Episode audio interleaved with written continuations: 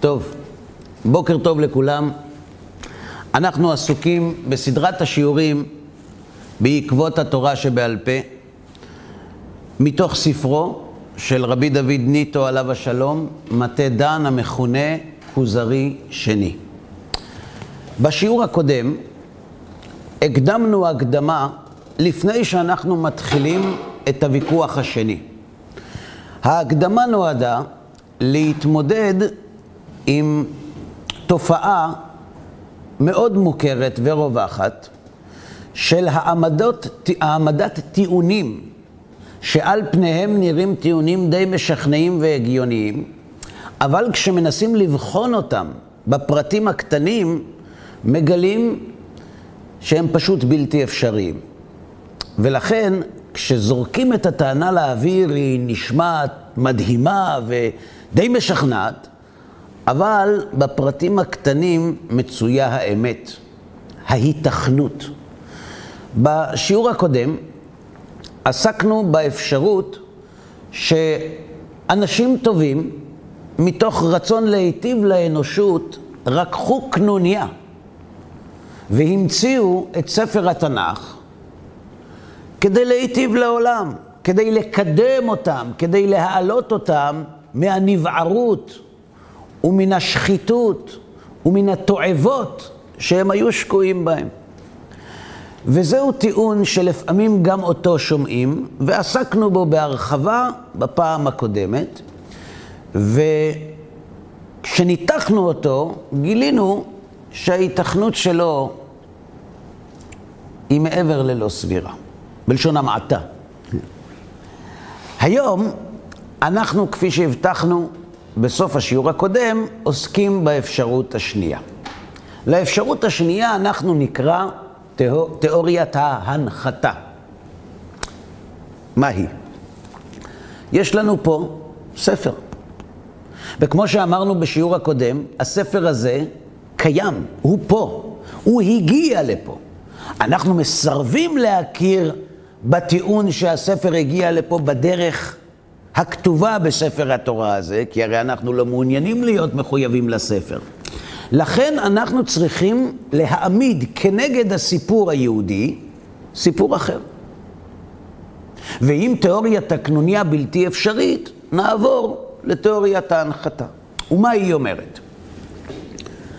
היה אדם אחד, אגב, אל תתפסו אותי במילים, אה, אם משהו לא מתאים לכם אתם יכולים לשנות. העיקרון הוא מה שחשוב.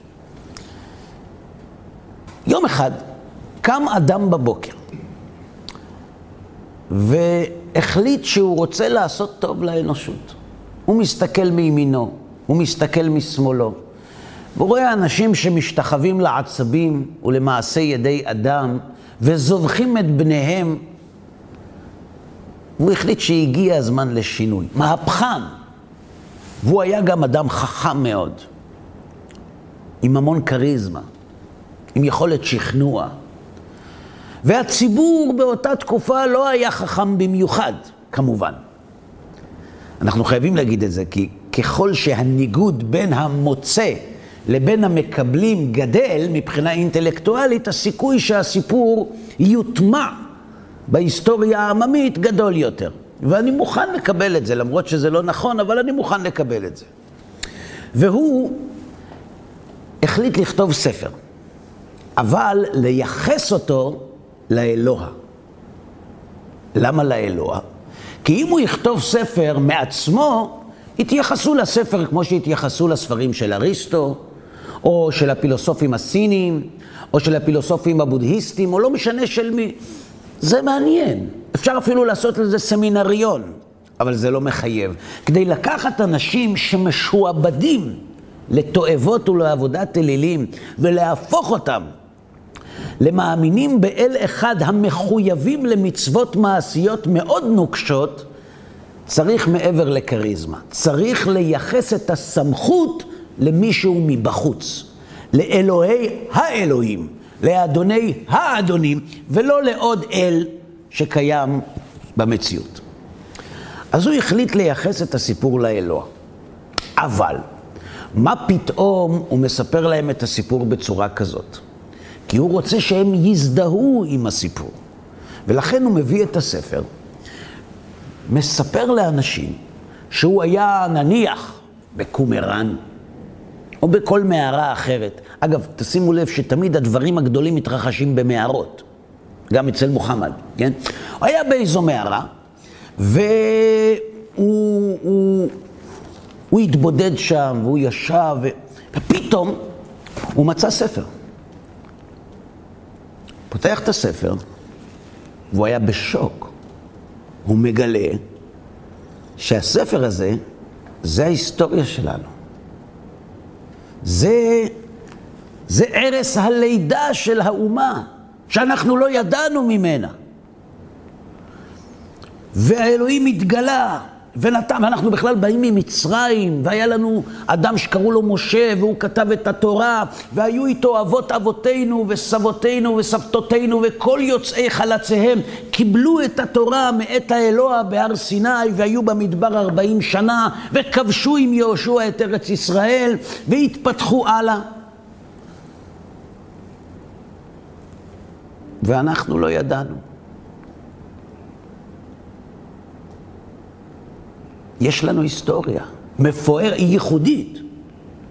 במשך המון שנים אף אחד לא סיפר סיפור כזה, עד שהגיעה הנצרות. וכולם שמחו והתלהבו וקיבלו את הספר, אולי לא בבת אחת, לאט לאט, אבל לאורך השנים העם החל להתרגל לספר התורה. וההורים התחילו לספר לילדים שהם אכן קיבלו את התורה ממשה ושכחו לציין פרט שולי. שהספר לא מגיע ממשה רבנו, אלא נמצא ומיוחס למשה רבנו. בסדר? וכך אנחנו היום לומדים את הספר, ואומרים בראשית ברא אלוהים את השמיים ואת הארץ, ויהי אדם וחווה וקין והבל ושת, ולאחר מכן כל ההשתלשלות, עד נוח ומנוח לאברהם ויצחק ויעקב ובני יעקב שנים עשר ושבעים נפש יורדים מצרימה, והם נהיים שם לגוי גדול עצום ורב, ולאט לאט לאט הם עובדים פרך, ואז הם יוצאים ממצרים, ואז הקדוש ברוך הוא מתגלה ונותן את התורה למשה, שנתן ליהושע, שנתן לזקנים שנתנו לעלי, שנתן לשמואל, שנתן לדוד, שנתן לשלמה, שנתן לאחיה, שנתן לאליהו, שנתן לאלישע, שנתן לאחיה השילוני, שנתן לאליהו, שנתן לאלישע, שנתן ליהודה, שנתן לזכריה, שנתן להושע, שנתן לעמוס, שנתן לישעיה, לצפניה, לחבקוק, לנחום, למיכה, עד אנשי כנסת הגדולה. נפלא, היסטוריה מופלאה. אבל זה לא נכון. זה איש אחד המציא את זה.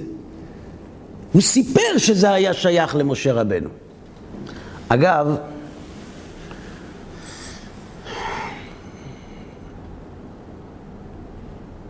יש לנו דוגמה דומה.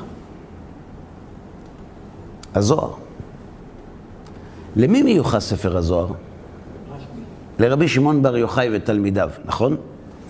מתי נמצא ספר הזוהר? זוכרים או לא? לפני כ-700 שנה, על ידי מי? רבי משה דיליאון. רבי משה קורדוברו היה אחר כך, לפני 500 שנה. רבי משה דיליאון. דרכו הגיע אלינו ספר הזוהר המיוחס לרבי שמעון בר יוחאי. עברו מאז 700 שנה. האם מישהו שכח שהספר המיוחס לרבי שמעון בר יוחאי לא עובר מאב לבן מרבי שמעון בר יוחאי עד ימינו? לא. אנחנו יודעים שהספר נמצא לפני כ-700 שנה. יש ויכוח, הוא נכון, הוא לא נכון, זה בכלל לא משנה עכשיו.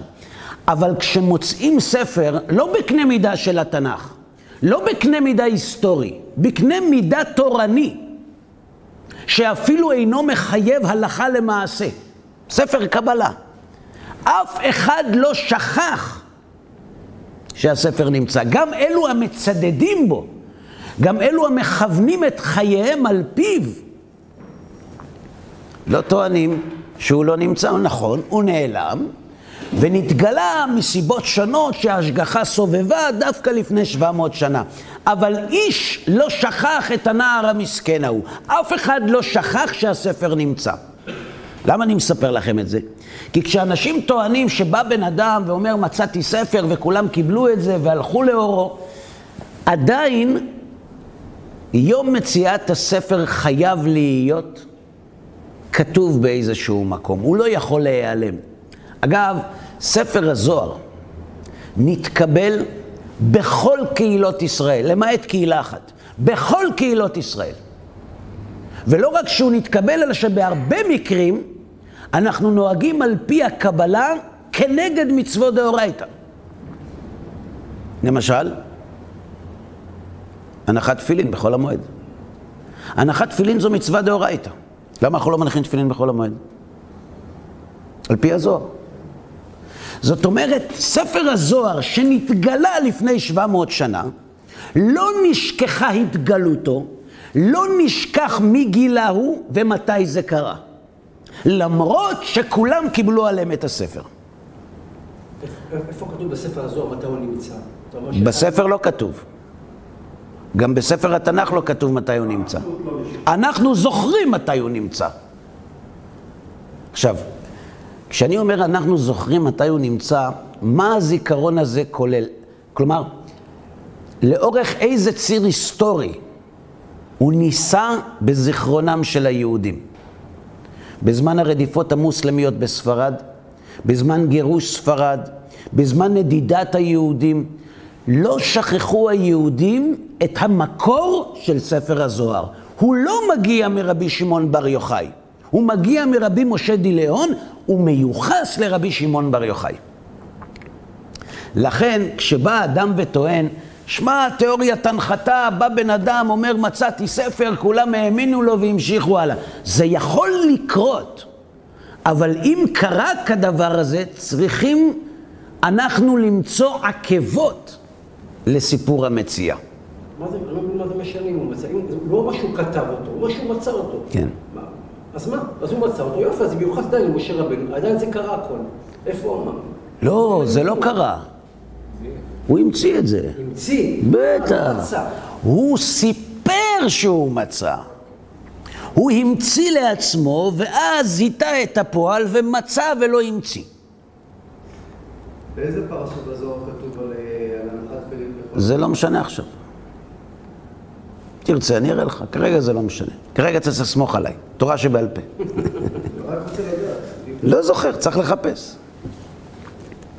בכל מקרה, כשאנחנו אומרים שאדם המציא ספר, וכדי לא לייחס אותו לעצמו, הוא תלה אותו באילן גדול, דהיינו במשה רבנו, שקיבל תורה מסיני ומסרה ליהושע, לפני שאנחנו יורדים לפרטים, אני שואל, מה התאריך? אני אסביר גם למה. לפני הרבה שנים, מתי התרחש נס חנוכה? ב-48. מתי התרחש נס חנוכה? אלפיים ומשהו, יופי.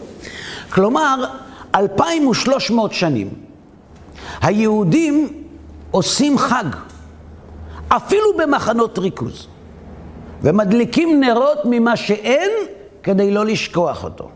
מה היהודים מבקשים לזכור בחנוכה? מה קרה? השמיים נפתחו? ניתנה תורה לישראל? מה קרה אז? ייאוש. מה? ייאוש. מה ייאוש? מתוך ייאוש אתה עושה דברים. לא, למה עשו, למה עשו את חנוכה? למה, למה חוגגים? אתה לא יודע, זו תשובה מצוינת. אני לא יודע בדיוק כמו שאני לא יודע שהסיפור נכון או לא נכון. אני לא שאלתי אם הסיפור נכון. אני שאלתי למה היהודים אומרים שהם חוגגים את חנוכה.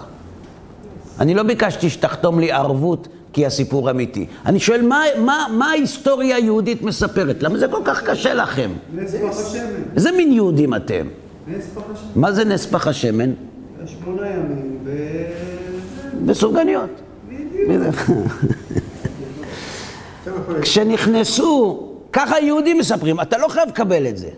אני אומר, מה הם מספרים? כלומר, אנחנו.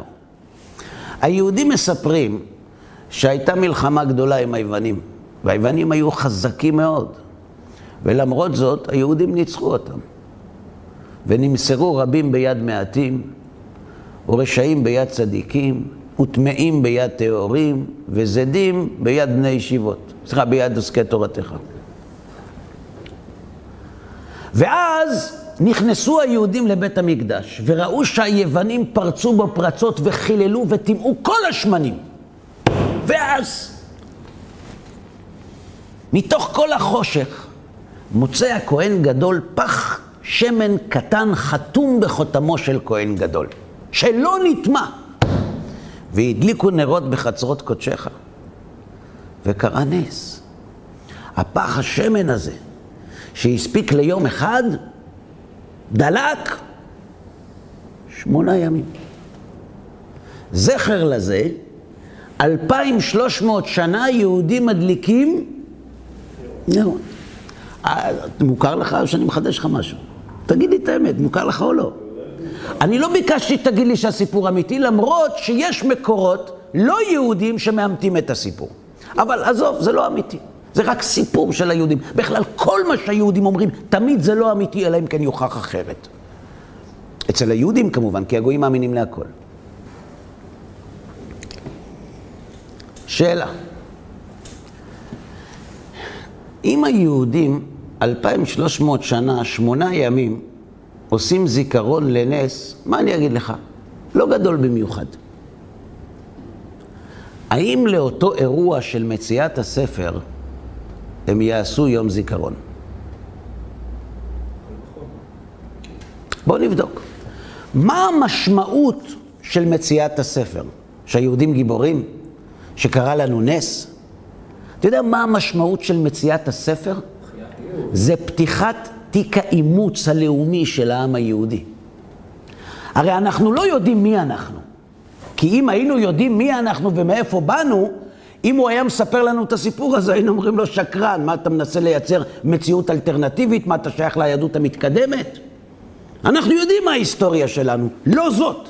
אנחנו בכלל לא באנו ממצרים, אנחנו באנו מצידון.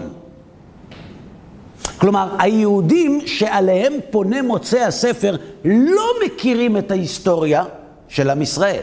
כי אם הם היו מכירים את ההיסטוריה, הם היו מתנגדים לסיפור שהוא מספר, כי הוא לא נכון.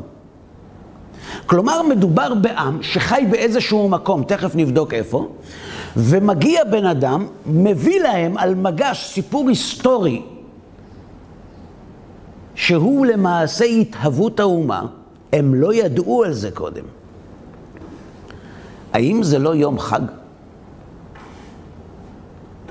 היום שבו ילד מוצא את אביו הוא לא יום משמעותי בחיים שלו? והם לא מצאו את אבא שלהם, הם מצאו את אלוהים. הם מצאו את משה, הם מצאו את יהושע, הם מצאו את הניסים שהתרחשו במדבר. הם מצאו את הזכות שלהם על ארץ ישראל. ב-1936 הוקמה ועדת פיל. בראשה עמד הלורד פיל, שעל שמו היא נקראת. היא התכנסה במלון פלאס בממילה בירושלים, והיא מונתה על ידי ממשלת הוד מלכותה כדי לחקור את הפרעות שהתרחשו בארץ ישראל באותה שנה. בפני הוועדה העידו חברי הוועד הערבי העליון בראשותו של חאג' אמין אל-חוסייני, צורר היהודים, ומצד שני להבדיל העידו ראשי הציונות כמו חיים ויצמן, דוד בן גוריון, וגם ראשי היישוב הישן, נציגי אגודת ישראל. כשבן גוריון ניצב בפני הוועדה, פונה אליו הלורד פיל בשאלה, ואומר לו, אדוני, היכן כבודו נולד? עונה בן גוריון בפלונסק. שואל הלורד, והיכן היא פלונסק?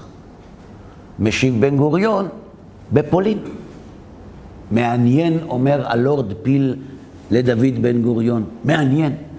כל האנשים הנכבדים שדיברו לפניך נולדו כאן, הם ואבות אבותיהם. ואילו אתם נולדתם בפולין. מדוע איפה אתם מבקשים זכות על הארץ הזאת? שאלה חזקה. שאלה חזקה מאוד.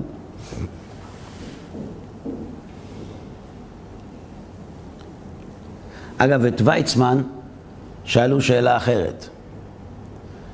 שאל אותו הלורד, תגיד, למה דווקא פה? בסדר, ארץ ישראל, אבל למה, יש כל כך הרבה מקומות, למה דווקא פה?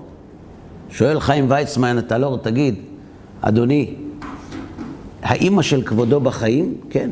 האם אדוני מבקר אותה? כן. היכן היא נמצאת? בבית אבות. וכמה זמן לוקח לאדוני מביתו עד בית האבות לבקר את אמו? אומר לו הלורד, שעה. אומר לו, אני מתפלא עליך, אדוני. כבודו הולך שעה שלמה כדי לבקר את אמו, מה, חסרות זקנות ברחוב שלך? תבקר אותם. אלא מה? היא אימא שלך, גם הארץ הזאת. ככה אמר לו ויצמן. אבל בן גוריון לא היה מתוחכם, הוא היה איש פרגמטי. הוציא את התנ"ך, אמר לו, אדוני, זה הקושאן שלנו על ארץ ישראל, נגמר הסיפור. אגב, מאז התנ"ך עמד אצלו בארון.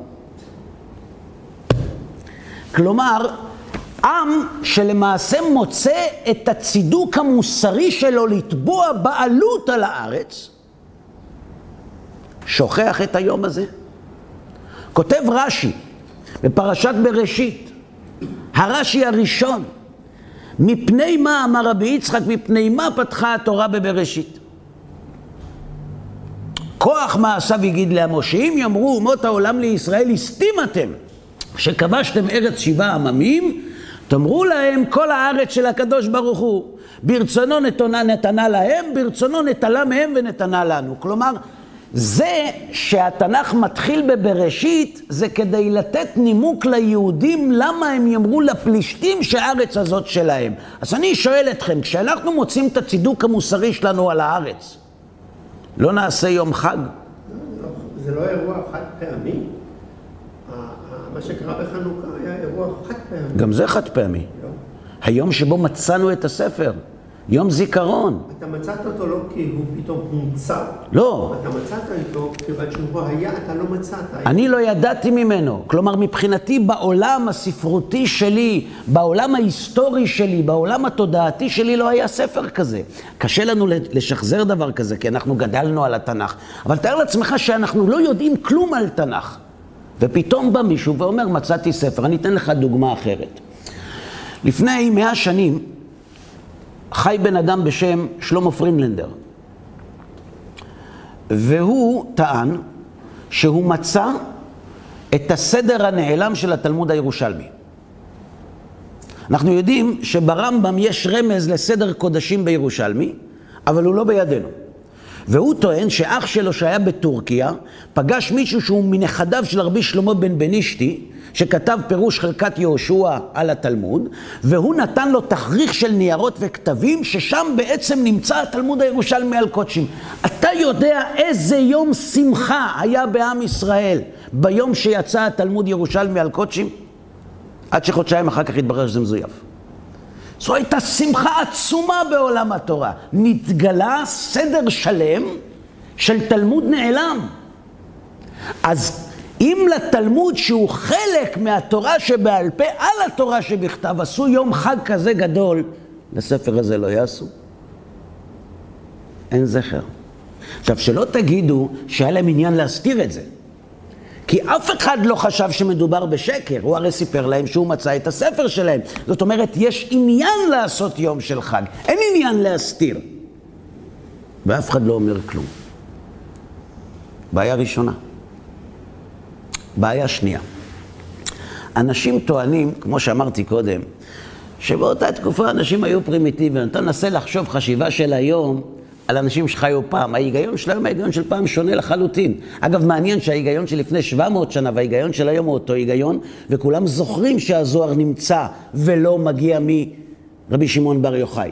למרות שגם אז לא היו ספרים וגם אז לא היה אינטרנט. כל הסיפור הזה, שמע, פעם לא הייתה תקשורת, פעם לא היה אינטרנט, פעם לא היו ספרים. אגב, זה נכון, עובדתית. שלא תחשבו שאני חושב אחרת.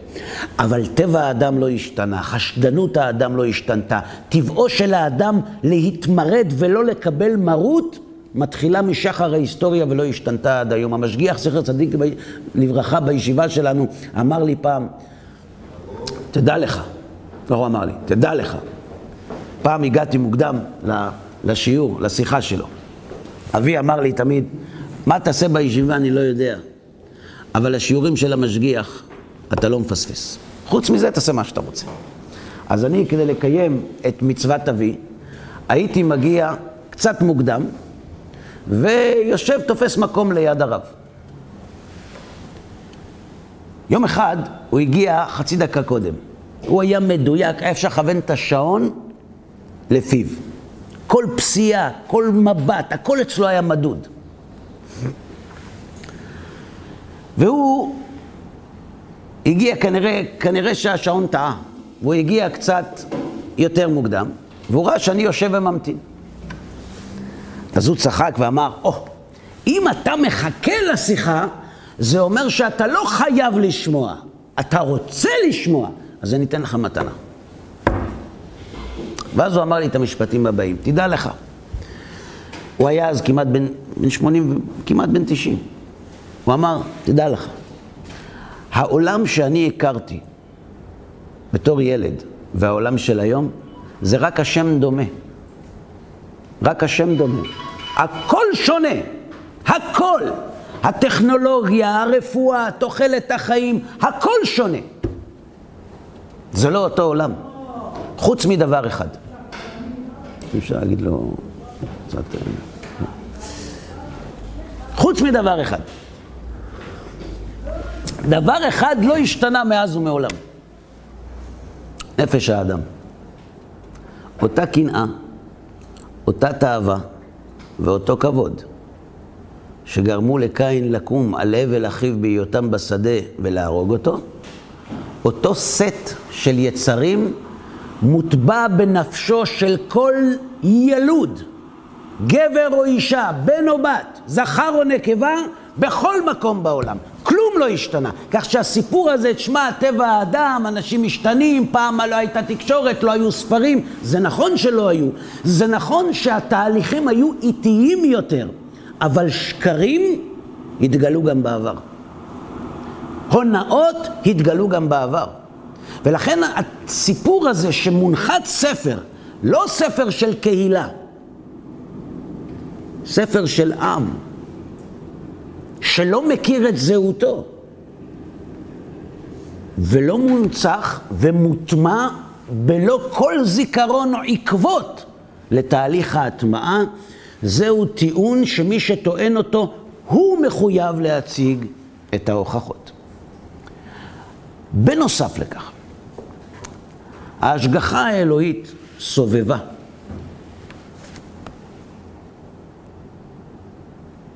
בחסד, שתקום קבוצה של אנשים בתחילת בית שני, שתקרא תיגר על הסמכות שהייתה בעם ישראל. בתחילת בית שני, ההנהגה בידי מי הייתה? מי הנהיג את הרי נביאים כבר לא היו. מי החליף?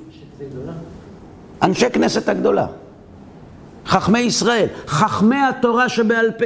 שמעון הצדיק היה משרי כנסת הגדולה. ולשמעון הצדיק היה תלמיד שקראו לו אנטיגונוס איש סוחו. ולאנטיגונוס היו תלמידים שקראו להם יוסי בן יועזר ויוסי בן יוחנן, ולהם היו תלמידים שקראו יהושע בן פרחיה וניתאי הארבלי, ושמעון בן שטח ויהודה בן טבעי, ושמאי ואבטליון והלל ושמאי. וכך לאורך ההיסטוריה. חכמי ישראל, הם היו המנהיגים הרוחניים, בעלי הסמכות של העם היהודי אחרי הנביאים. סמכות מה? מלכותית? תורנית.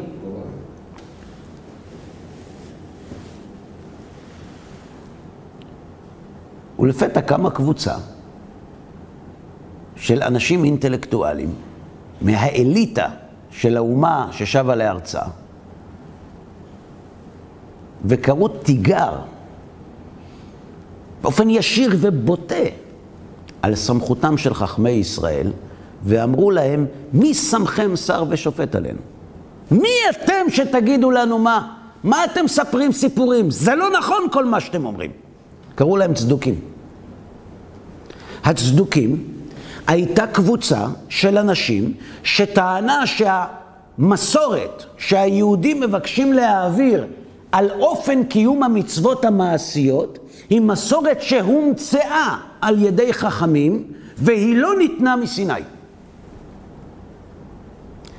האם הצדוקים מוכיחים שגם בתקופה הלכאורה פרימיטיבית ההיא, אנשים לא היו יסמנים?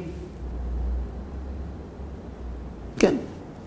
האם הצדוקים לא מוכיחים שקשה מאוד להנחית פרשנות חדשה ומחודשת לאנשים בלי שיקומו מתנגדים גם לסמכות העליונה ביותר? הייתה הסנהדרין. אבל הצדוקים, הצדוקים האלה באו מצדוק, נכון? באו מצדוק הכהן. אני מדבר על... יש להם כתבים ב- אצל האיסיים, שיש להם כתבים שמראים את כל אה, המסכת של הצדוקים אה, בכל יום ומתחלקת. אני לא, אני... מה זה אומר? זה אומר שיש להם מסורת נפלאה. זה עדיין לא, אתה עדיין לא מתייחס לטיעון שלי. אני שואל, האם הצדוקים לא מוכיחים שבני אדם מתקוממים כנגד פרשנות שלדעתם היא לא נכונה? כן. האם זה מקובל עליך? יפה. שאלה נוספת. איזו מערכת מגבילה יותר? תרי"ג מצוות או הפרשנות שלהם? לא. הפרשנות מקילה בהרבה מאוד מקומות. למשל, כתוב ככה, עין תחת עין, שן תחת שן, יד תחת יד, רגל תחת רגל. זאת אומרת, מי שהוציא למישהו עין, מוציאים לו את העין. זה לא מגביל, זה מקל. זה חמור מאוד, זה מפחיד. זה מקל מאוד. בכסף. אתה עוד לא שמעת את האלטרנטיבה, איך אתה יודע שזה פרשנות מקלה? הפרשנות המקלה זה שאפשר לפדות את זה בכסף. זה עדיין לא הופך את זה לפרשנות, זה הופך את זה למסחר. טוב, השאלה שלי היא אחרת. כשאומרים לבן אדם, מה אתה מעדיף? איך אתה מעדיף, מעדיף לפרש את הפסוק? יד תחת יד כפשוטו, או אפשר לשלם כופר? מה תעדיף? אפשר לשלם פה. יפה. לכן, אנחנו מסכימים, אתה רואה, יהודים יושבים, קצת מדברים, הכל מסתדר, אנחנו מסכימים שהפרשנות שאפשר לפדות את קטיעת היד כעונש בכסף, היא פרשנות מקילה יותר. או למשל, כתוב בפרשת משפטים, מה קורה אם שור איש נגח מישהו, והמישהו הזה מת. מה כתוב בפסוק? אני שאלתי אותו, למה אתה מתערב? מה אתה אומר? אם השור מועד, שור תם, לא מועד. שור. שור הלך ברחוב, נגח בן אדם, הרג אותו. מה, מה, מה עושים? תשובה מצוינת, לא הרבה עונים אותה.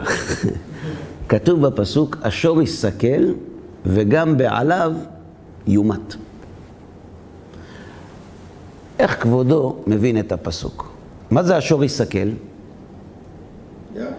סוקלים אותו באבנים. אם לא יודעים איך, אז הולכים השכנים ומלמדים. ומה זה גם בעליו יומת? של מקרא. אומרים חז"ל, מיתה בידי שמיים. לא הורגים אותו. זה פרשנות מקלה או מחמירה? יפה. לכן, אם תבדוק, ואנחנו נראה את זה בוויכוח שני של רבי דוד ניטו, אם תבדוק, נגלה שלא בכל המקרים, אבל בהמון מקרים, הפרשנות של חז"ל מקלה ולא מחמירה. והראיה שלי היא הצדוקים. אתה יודע איך הצדוקים קראו לנו? רפורמים. הצדוקים ראו עצמם דבקים בפרשנות הנוקשה והמקורית של התורה שבכתב. לא תבערו אש בכל מושבותיכם ביום השבת. פירוש, אסור שבבית של יהודי תהיה בשבת אש בוערת. לכן הצדוקים היו אוכלים אוכל קר. כי אצלנו אסור להדליק, אצלנו היהודים, אסור להדליק בשבת. אבל אם הדלקת את התנור לפני שבת, אסור לו לבעור בשבת? מותר. זו פרשנות מקלה. אז אני שואל, אם לפרשנות המקילה התנגדו הצדוקים בשם הדבקות הקנאית שלהם בפרשנות המקורית והנוקשה, האם לא יתנגדו אלה שחיו בתקופת מציאת הספר לפרשנות הכל כך נוקשה של התורה שבכתב? אנחנו היינו צריכים למצוא צדוקים בדור שבו נמצא הספר, ולא מצאנו. בזמן שהתפתחה התורה שבעל פה בימי בית שני, קמו צדוקים. זו תופעה חברתית מתבקשת. לעומת זאת, בתקופת מציאת הספר לא מצאנו איש שקם ומחה. ואם תאמרו, פרימיטיביים היו, אז מתי פסקה הפרימיטיביות? כי הרי הצדוקים כבר לא היו פרימיטיביים, עובדה שהם התנגדו. אז באיזה דור הפרימיטיביות נסתלקה מעם ישראל? כי גם אינטרנט לא היה בתקופת הצדוקים וגם לא תקשורת, ואפילו לא ספרים. נקודה נוספת. אם הצדוקים הוכיחו שהם מתנגדים לפרשנויות מחודשות, למה הצדוקים לא יתנגדו גם לתורה שבכתב? זה היה הבסיס שלהם. אה? זה היה הבסיס שלהם. כן, ודאי. אבל אם אנחנו בודקים מבחינה היסטורית, מתי אפשר להנחית את הספר, הצדוקים משמשים אבן דרך מאוד משמעותית, ואני אסביר גם מדוע. כשאנחנו אומרים, בא מישהו ואומר, מצאתי ספר, השאלה שלי מתי זה קרה. עכשיו, זה לא יכול להיות קרוב לאירועי הכניסה לארץ, כי קרוב לאירועי הכניסה לארץ, העם זוכר מאיפה הוא בא. זה גם לא יכול להיות בסוף בית ראשון. כי בסוף בית ראשון אנחנו כבר יודעים שיש ספר. מבית צדקיהו מצאו אותו ושוב. לא, בימי צדקיהו לא מצאו כלום. בימי יאשיהו אתה מתכוון. כן. אנחנו נתייחס גם לזה. לכן, זה לא יכול להיות בסוף בית ראשון או בתחילת בית שני, כי בתחילת בית שני עזרא קורא בתורה, שמוכרת לכל היהודים. זה גם לא יכול להיות ממש בקצה, מסיבה מאוד פשוטה. אנחנו יודעים שזמן לפני גלות יהודה, הממלכה התפצלה, וגלו עשרת השבטים, נכון? עכשיו תגידו לי, אם התנ"ך, התנ"ך היה חייב להיכתב ולהינתן לפני הפיצול. כי אם התנ"ך היה נכתב אחרי הפיצול, ממלכת ישראל לא הייתה מקבלת את ספר התנ"ך של יהודה. נכון? ודאי.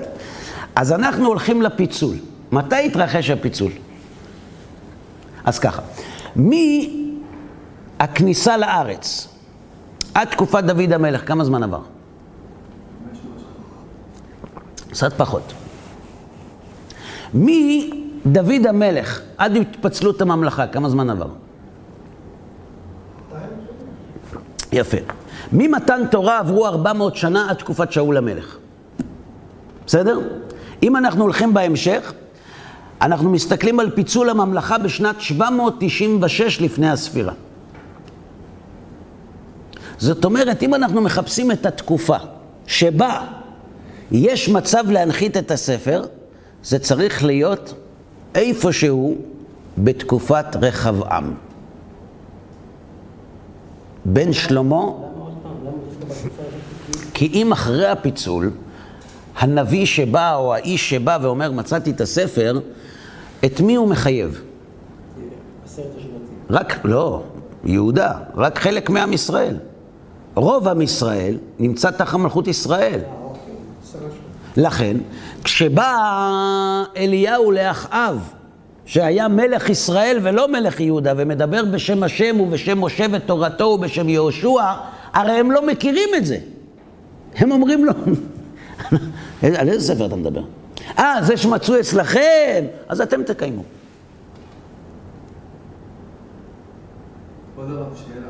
מדובר על ספר הזוהר, נכון? לא? על איזה ספר מדובר? על התנ"ך. מה אמרת שלפני 700 שנה רבי עניון? זו הייתה דוגמה. תשכח אותה, תמחוק אותה, אם היא עושה לך בלבולים, כאילו לא הייתה. אה, בסדר. זאת אומרת, אם אנחנו מחפשים את, ה, את ציר הזמן שבו אפשר להנחית את הספר, הוא צריך להיות מצד אחד כמה שיותר רחוק מחורבן בית המקדש, ומצד שני כמה שיותר רחוק מיציאת מצרים, כי האנשים עוד חיים. אנחנו מדברים על תקופה של 400 שנה אחרי האירועים.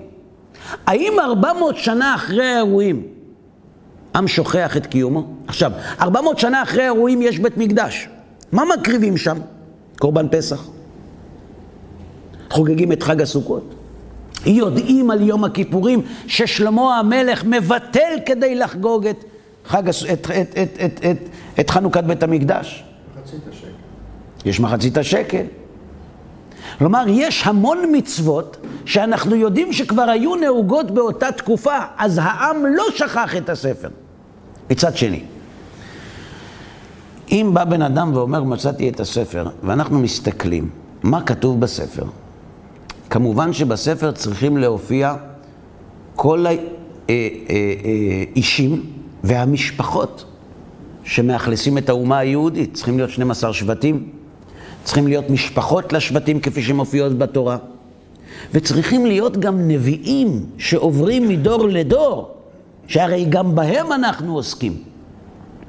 הנביאים שחיו לפני מוצאי הספר, הם הכירו את התנ"ך?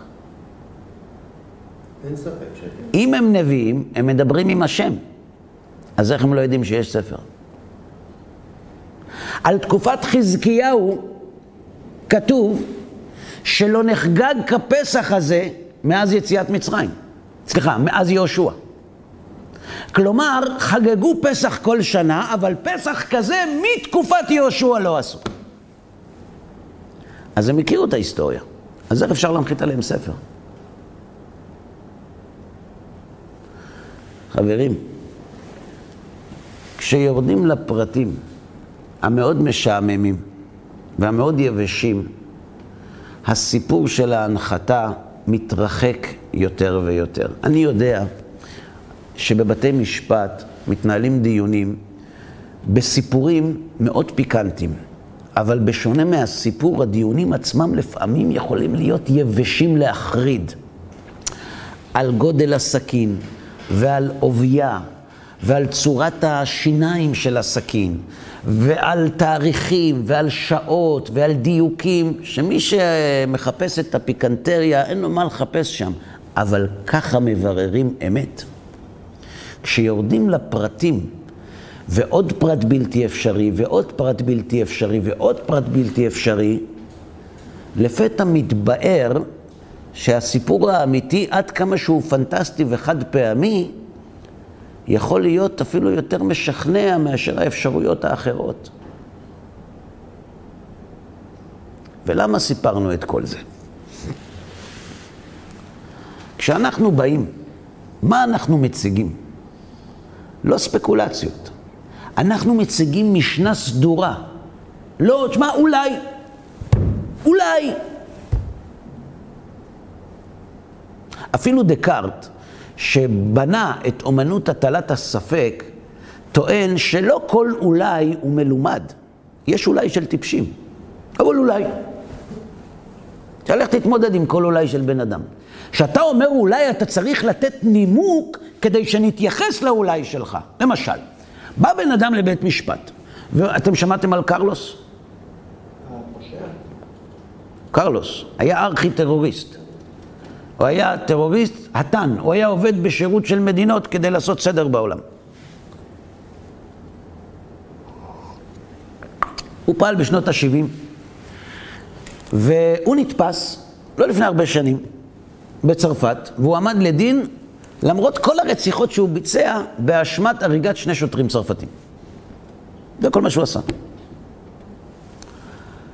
ועד כאן הסיפור האמיתי. עכשיו, בואו נניח שאני עורך הדין שלו, ולאורך כל המשפט אני מודה בכל המיוחס למרשי. זאת אומרת, זה נכון, יש טביעות אצבע על האקדח, זה טביעות אצבע של מרשי, אין שום ספק, הכל נכון, תתקדמו, חבל, חבל, עינוי הדין הוא דבר מיותר, תסיימו. לפני שמסיימים את המשפט, השופט שואל אותי אם יש לי מה לומר, אני אומר כן. אני אומר, תראו, אני לא מטיל דופי בעבודתו של בית המשפט המכובד. אני מבקש להטיל ספק. איזה ספק שואל אותי אב בית הדין? מה פשוט. זה נכון שמצאתם טביעת אצבע של מרשי על האקדח, אבל האם אדוני מודע לעובדה שתעשיית השיבוט בימינו היא דבר שבשגרה? עכשיו, האם כבודו לא מסכים שיכול להיות שבעוד עשרים שנה יתברר שבכלל במעבדות ה-CIA בארצות הברית שכפלו את מרשי ובנו רוצח שכיר שכאשר יתפסו את מרשי יחסו אליו את כל מה שהוא עשה. זה הכל נכון מה שאתם אומרים, רק זה לא הוא, זה הכפיל.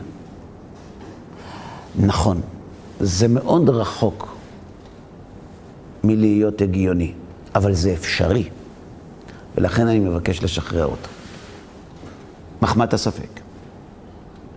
איך יתייחס בית המשפט לספק שהטלתי בעבודתו? בביטוי. למה? למה? אנחנו לא מקבלים ספקות של תיאוריות עתידיות לא, הם, הם, הם, לא, הם לא עתידיות, זה קורה כבר היום. על הכבשת דולי, כבודו שמע? עליך, ההוכחה, חובת ההוכחה לטענה שלי. יפה, את זה אמר דקארט. כלומר, כשאתה מעלה ספק, אין די בהטלת הספק. אתה צריך להוכיח את משקלו של הספק בטיעון משכנע שיהווה אלטרנטיבה לטיעון הנגדי. עכשיו, מול הספק החלול שמעלים כל אלה שטוענים להנחתה או לקנוניה שעליהם דיברנו בשני השיעורים האחרונים,